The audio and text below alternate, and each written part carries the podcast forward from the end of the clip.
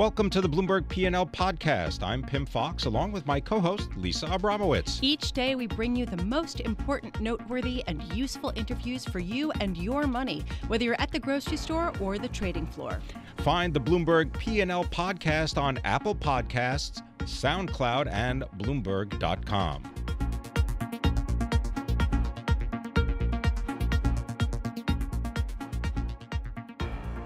Legendary Vanguard founder Jack Bogle sat down with us to discuss his thoughts on the GOP plan, Bitcoin, and his outlook for the bond market. We kicked things off by discussing Jack's thoughts on the ETF business.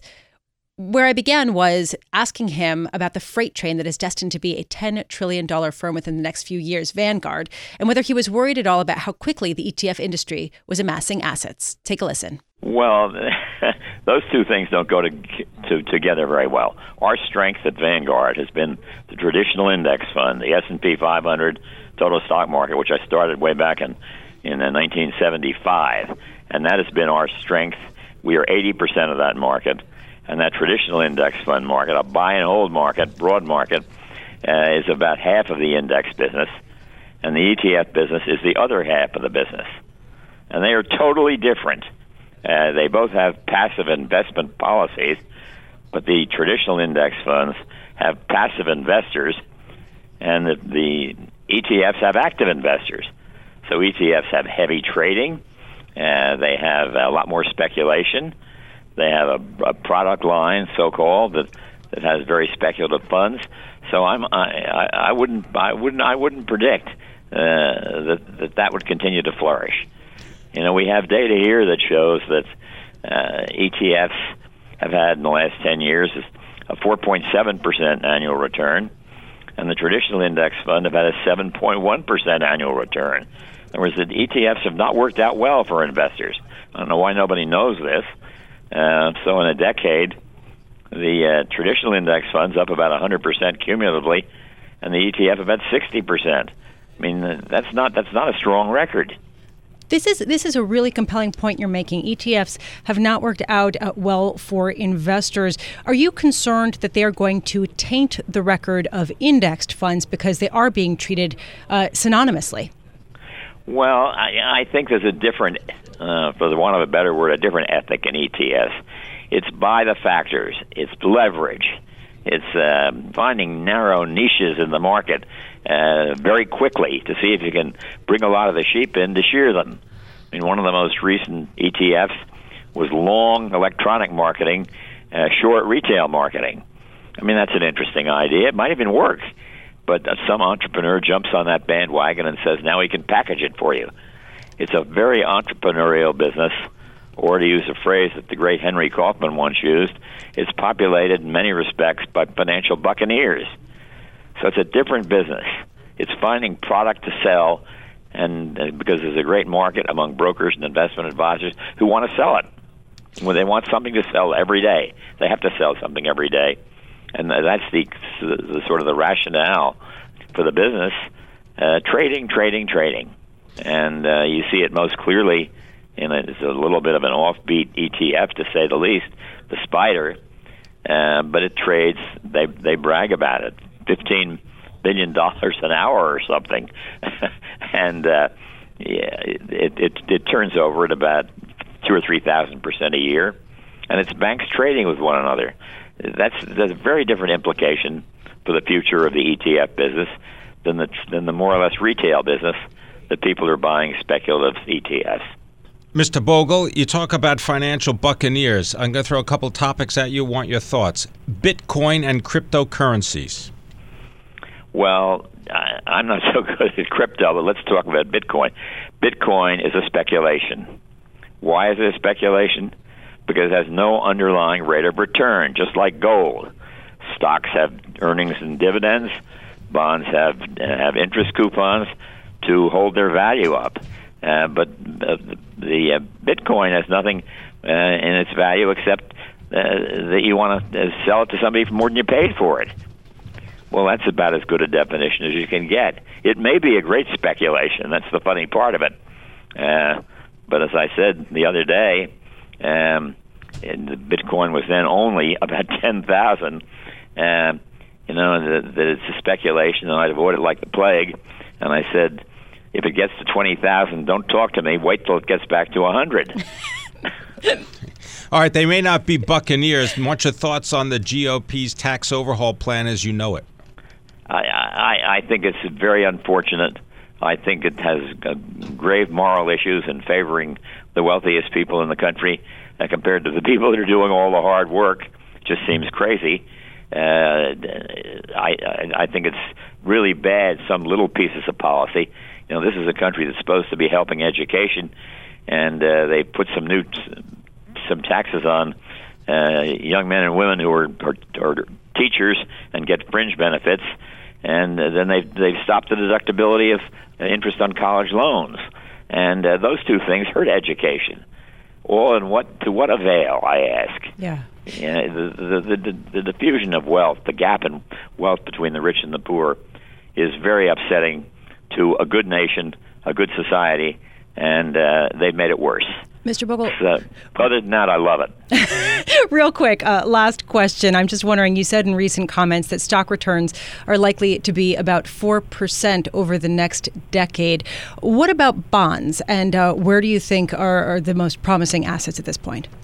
Well, stock returns, I, I've been doing this for 25 years in 10 year, in 10 year, in 10 year intervals.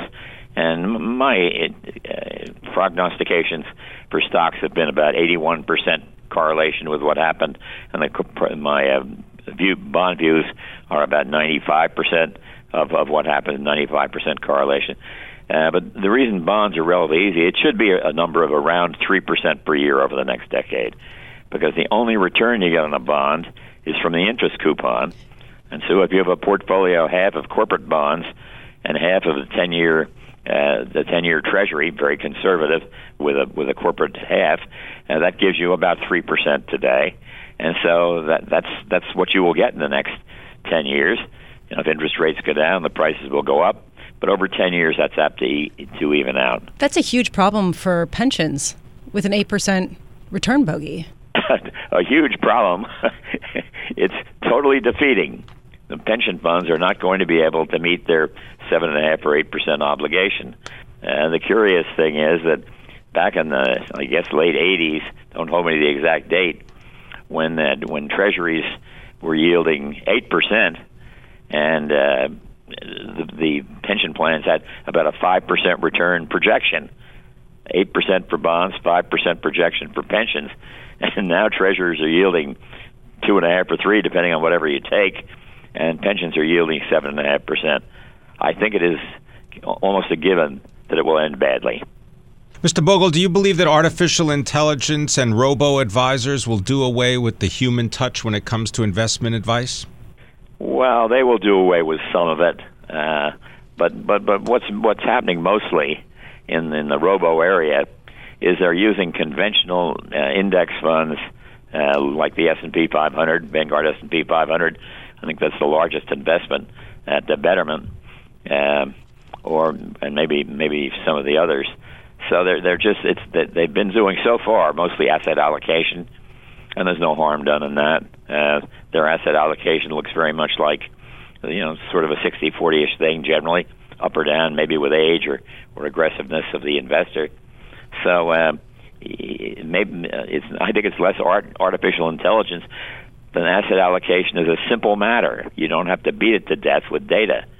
As for artificial intelligence out there, I read somewhere that people that are trained in artificial intelligence in college, after a couple of years, can make a half a million dollars a year, and I think that's wonderful. But I keep wondering how much people that have real intelligence will make.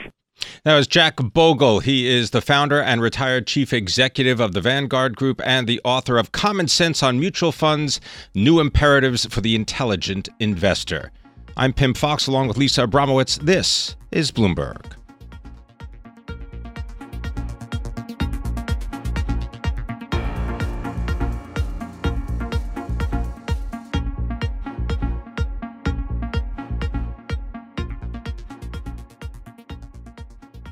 Protests are breaking out in Gaza, Turkey, Germany over President Trump's decision to move the U.S. Embassy in Israel to Jerusalem, recognizing that as the capital. This, of course, the subject of a long-standing uh, debate and, and, controversy in the region, uh, given the tensions between the Israelis and the Palestinians. Here to talk about it is Daniel Gordis. He is a Bloomberg View columnist as well as a senior vice president and Koret Distinguished Fellow at Shalem College in Jerusalem, and he joins us uh, now. Daniel, thank you so much. What is just to start with, what's the mood like there? Is there an increased kind of tension and expectation of violence around uh, President Trump's decision? It's an interesting question. I think that yesterday, in advance of the the declaration and immediately after, there was a pretty widespread sense here that if there was any violence, it was going to be pretty sporadic and it would pretty much peter out relatively quickly. Uh, I think people are a little bit less confident about that right now. I don't think that anybody's quite panicking yet, uh, but there have been uh, there have been conflicts all along um, the border between Israel and the West Bank. Um, according to the news report, several dozen Palestinians have been injured. I haven't read of any deaths, and I haven't read of any injuries on the side of the Israelis. Um, but uh, a colleague of mine who was working from home today, who works in Ma'ale Adumim, uh, which is uh, inside the West Bank, it's a city that's very much controversial because it's you know, an extension of Jerusalem into the West Bank. Uh, she told me that the city was ringed with security people, that they were just making sure that people did not get into the city. So I thought my sense is, and we heard, by the way, uh, helicopters all in the sky this afternoon. So it may be materializing into a little bit more violence than some people had expected, but there's certainly no panic on the streets and no panic in, as people are talking. Daniel Gordis, uh, you know, in your uh, good book, uh, Israel: A Concise History of a Nation Reborn, uh, you talk about the role that Jerusalem plays in the history of the region and specifically in the founding of the state of, of Israel. I'm wondering if you could just provide us with some context for uh, Jerusalem, not only as a, a, a geographic location, but as a political location. Right. So Jerusalem was not included actually in the borders that the United Nations gave to Israel in that very famous vote of November 1947 when the UN General Assembly created a Jewish state and an Arab state. Uh, Jerusalem was going to be a kind of an internationally monitored area. The Israelis were very unhappy with that because they wanted Jerusalem to be their capital, but they accepted the UN deal. Uh, the Arabs, of course, did not accept the deal, launched a war, and in the course of that war, Israel captured West Jerusalem. It did not capture East Jerusalem, which it did not get until the 1967 war, uh, when Jordan, despite pleas from the Israeli government, decided to enter that war as well. Uh, so Israel uh, has always, since 1949, uh, recognized West Jerusalem as its capital and has wanted the rest of the world to recognize it. It's the only country in the world uh, that other countries don't recognize its capital as its capital. And Israelis are always scratching their heads saying, West Jerusalem's clearly not going back. So why can't the rest of the world just acknowledge West Jerusalem as the capital of Israel? And East Jerusalem will get res- resolved when the result, when the situation with the Palestinians gets resolved. Um, and so I think that, you know, from a, from a religious standpoint, it's very important to Jews, it's very important to Muslims, it's very important to Christians. Uh, but this is, as you correctly point out, has nothing to do with the religious issues. It's all about politics. And I think what the president did yesterday uh, was basically to say, and he said it himself, he's just a matter of recognizing reality. I mean, as he pointed out, the Supreme Court is here, the parliament is here, the president lives here, the prime minister lives here, the vast majority of government offices are here. Yeah. All he's basically saying is that what we're going to do is stop capitulating to the fear of Arab violence violence, and we're going to call reality what it is, which is that West Jerusalem is Daniel, the capital of Israel. Well, uh, here, here's just just to push back on that. I mean, a lot of people are saying that this move by President Trump has undermined uh, a U.S. role in the peace process, has inflamed tensions. Uh, uh, Hamas has called for an intifada against Israel this morning, and you have to wonder at what point is it worth it? I mean, just for to make a political statement. Well, I think that's a great question. So, first of all, obviously, if this blows up into a major conflagration, uh, then one could very reasonably ask whether it was worth it or not. I think most people here are still banking on the idea because it doesn't actually change any reality on the ground. Most people are, are banking on the idea that it's not going to become a major conflagration. But you're right. If this gets out of hand, then the question of whether it's worth it is certainly a very good question. Uh, I think that in terms of, you know, the question of whether or not the president is really kind of moving move the United States out of being a legitimate arbiter in the in the process. I mean, first of all, let's remember that you know countless presidents, Republicans and Democrats alike, have seen the United States as an important arbiter, and it's gotten us nowhere. And I'm speaking as someone who is in favor of the creation of a Palestinian state, as someone who's not a huge fan of the current president. Um, but I think that what he said was, uh, you know, basically true. We haven't, we have, we as America have not been able to move this process forward, and and sort of capitulating to this Palestinian demand that we not acknowledge West Jerusalem as the capital of Israel has gotten us nowhere. So since it's gotten us nowhere, let's at least call reality on the ground what it is. That's my sense. But obviously, reasonable minds can and do differ, and there are both Israeli leaders and as well as American Jewish leaders on both sides of this divide. Daniel, what has been the reaction, uh, if any, in uh, uh Arab uh, capitals around the region? And is uh, the status of Jerusalem as important to them now as it once was, perhaps? The reaction is exactly what you'd expect. They're all decrying it and saying it's a terrible idea and so forth. That's part of the sort of the ritual that has to get played here. I think the much deeper issue, and it's a sad one for the Palestinians, quite frankly, is that the Palestinian issue is simply not nearly as important to the Arab world as the Palestinians wish it would be, and it's not as important to the to the Arab world as it once was. I mean, take Saudi Arabia for example, which did speak out because that's what it has to do. But Saudi Arabia doesn't care one little bit. Saudi Arabia is worried about about Iran, and it needs American and Israeli cooperation on the Iranian uh, on the Iranian issue. So they'll speak out today. They make sure that they can, you know, sort of make a check mark next to we spoke out against it. But Saudi Arabia couldn't care less. Egypt has completely suppressed Palestinian protests uh, in the streets over the last few years under Al Sisi. Uh, so Egypt's not a big help. Over the course of the years, even when Sadat and Menachem Begin negotiated the return of the Sinai, uh, Sadat insisted right. that if he was going to get the Sinai back and sign a deal with Israel, Israel. Israel also had to create a Palestinian state, and Begin said no. And so that said, oh, and that's okay. where we are. Daniel Gordis, uh, Bloomberg View columnist, thank you very much. He's also the author of Israel: A Concise History of a Nation Reborn.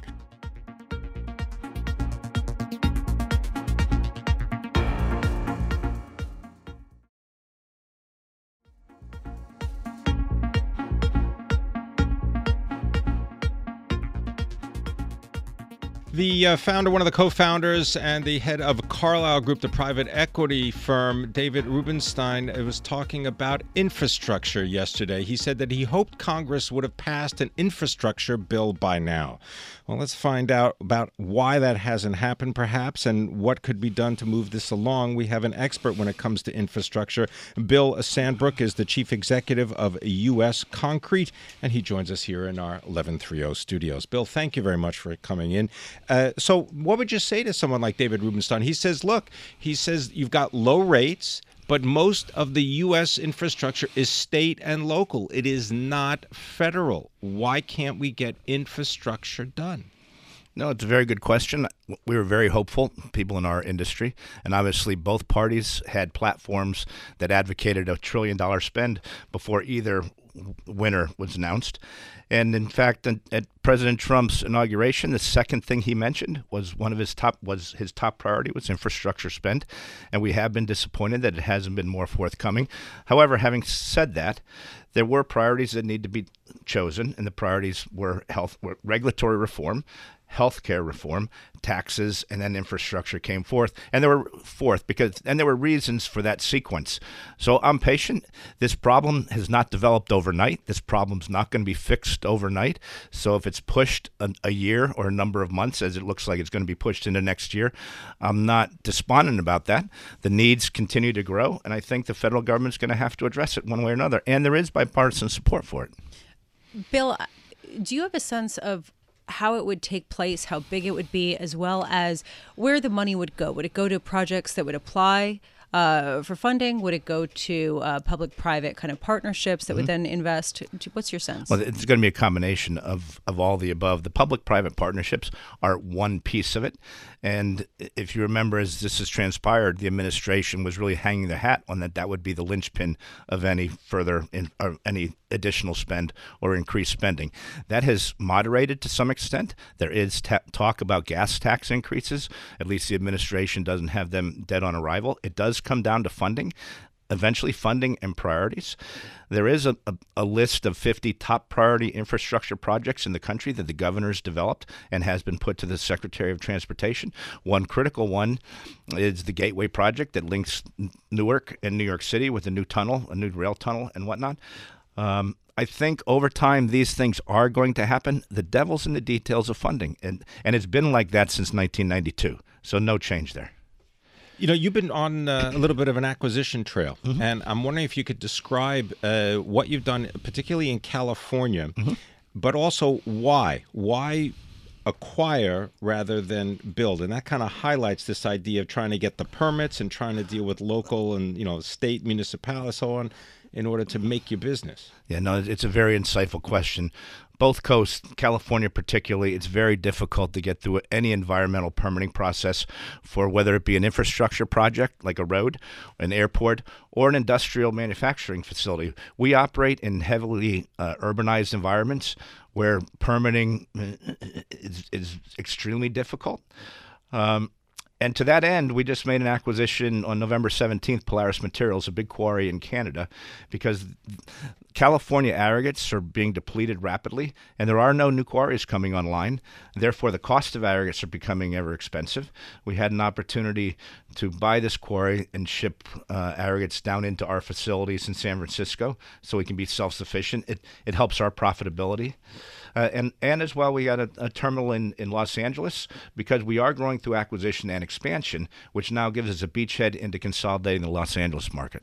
Considering that you made a purchase in Canada, mm-hmm. it's important to look at what the trade relationship will be with the U.S. and uh, Canada mm-hmm. and elsewhere. And I'm just wondering uh, have the increased tensions around trade affected you at all? Do you expect them to affect you? Do you think that they have been overblown?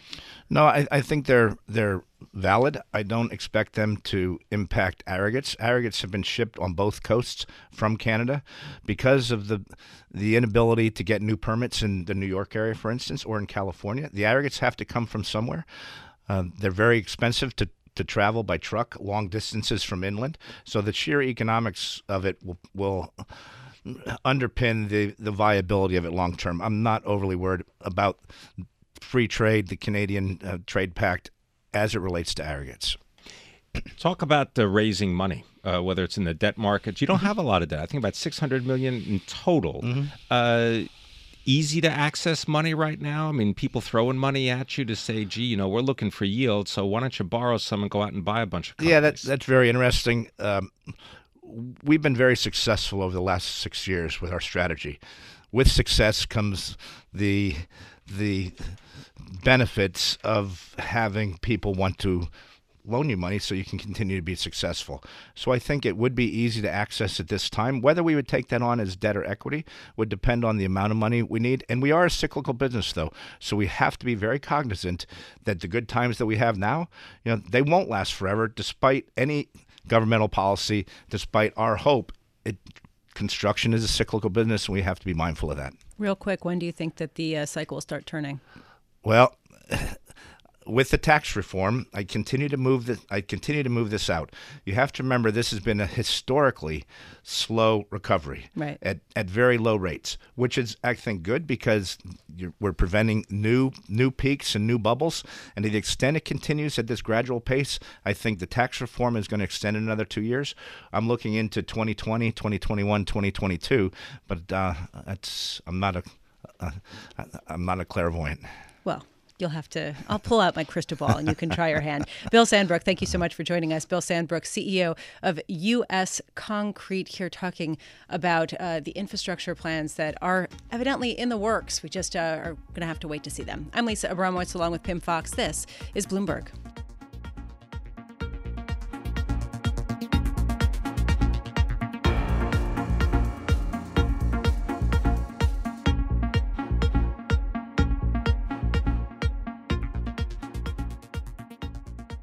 Individual investors are plowing their money into U.S. stocks at a record pace, at least by one measure. Raising a big question Are they coming in too late when the stocks are too valuable and are destined to cool off? Here to answer that question is Randy Frederick. He is Vice President of Trading and Derivatives for the Schwab Center for Financial Research, which is based in Austin, but he joins us here in our 1130 studios. Randy, um, are you concerned about the flood of retail cash uh, and just sort of the general increase in allocations to U.S. equities? Not yet. So you, the question is, are they coming in too late? I would say they're coming in late in the game, but it's probably not too late.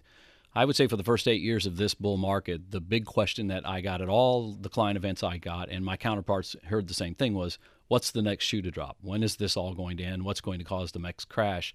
It's only been within about the last quarter, last three, four months, that we've actually seen a shift in investor sentiment to, oh, this rally is legitimate. This bull market does have some legs. And part of that, I think, is that we've got an incredibly solid fundamental backdrop. And we frankly think that's going to continue at least into the first half of next year. Doesn't worry you that now you've got people who were bearish turning bullish?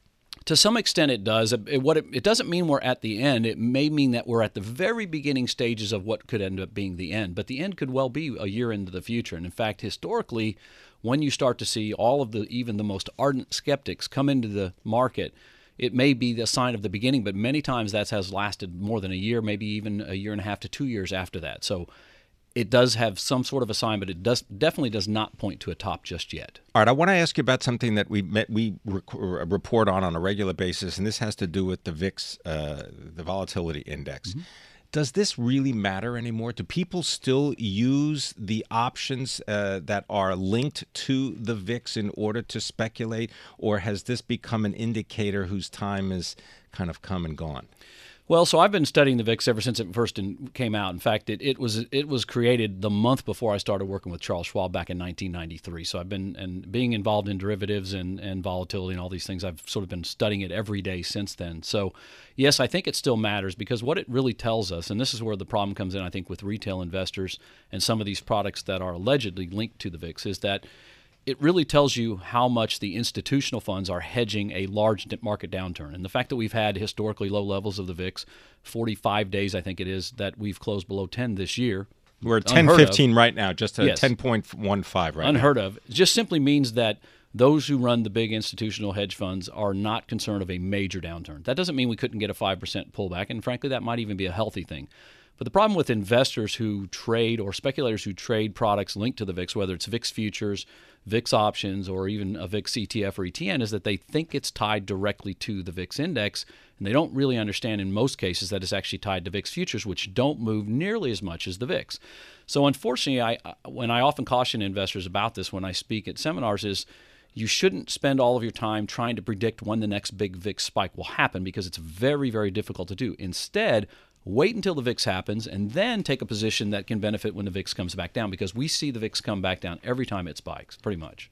So, given your experience with derivatives, let's talk about one that's gotten a lot of attention. It's going to start trading on Sunday. It's the uh, Bitcoin futures contract. It's come under a lot of criticism by a number of big firms.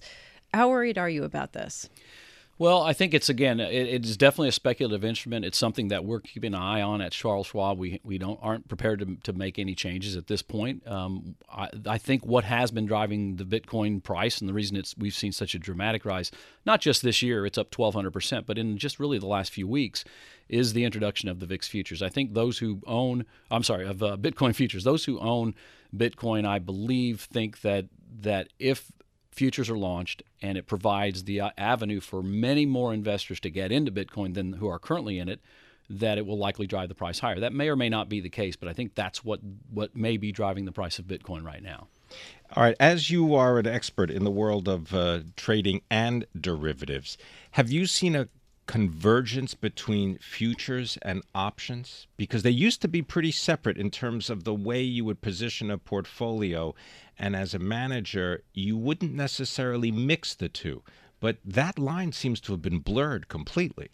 Well, back in the old days, futures firms were separate and unique in most cases from regular brokerage firms that would typically trade stocks, ETFs, options, but the futures business was kind of separate. What happened in many cases, and, and Charles Schwab is a good example of that, is that firms that we're traditionally stock and option and mutual fund brokers have also acquired or gotten into the futures business. We acquired a company called optionsXpress, which most people know. We recently finished the final integration, and so futures is a part of our product mix, and it's become a much more broadly accepted product to mainstream investors where in the old days it really wasn't and it i think it was the introduction this probably goes back maybe almost 10 to 15 years the introduction of the mini sized contracts which really made futures um, accessible to. Well, you didn't have investors. to put up huge amounts of collateral to yes, trade and them. with the mini size contracts, that's no longer necessary. So that made it really a much more acceptable and and really um, attainable product, if you will, to a retail investor. Do you watch the volume levels? Do you watch the interest level that uh, customers uh, express by using that uh, that platform at Schwab? Certainly, we do. Um, we don't publish those numbers. We sort of group them all together with our trading volumes. But I will say that one thing that has limited to some extent the growth in futures to retail investors is also the introduction of many, many ETFs and ETNs that have access to the futures market. So those who don't want to provide that ability to trade futures directly can get access to that through their regular equity positions using ETNs and ETFs. So I think to some extent that has cannibalized a bit of the futures business. All right. Well, well done. Thank you very much for being with us. Uh, Randy Frederick, Vice President of Trading and Derivatives for the Schwab Center for Financial Research based in Austin, Texas. And you can follow Randy on Twitter at Randy A. Frederick. And that's uh, F R E D E R I C K. Thank you very much for being here. Looking forward to, of course, uh, speaking with you in the future.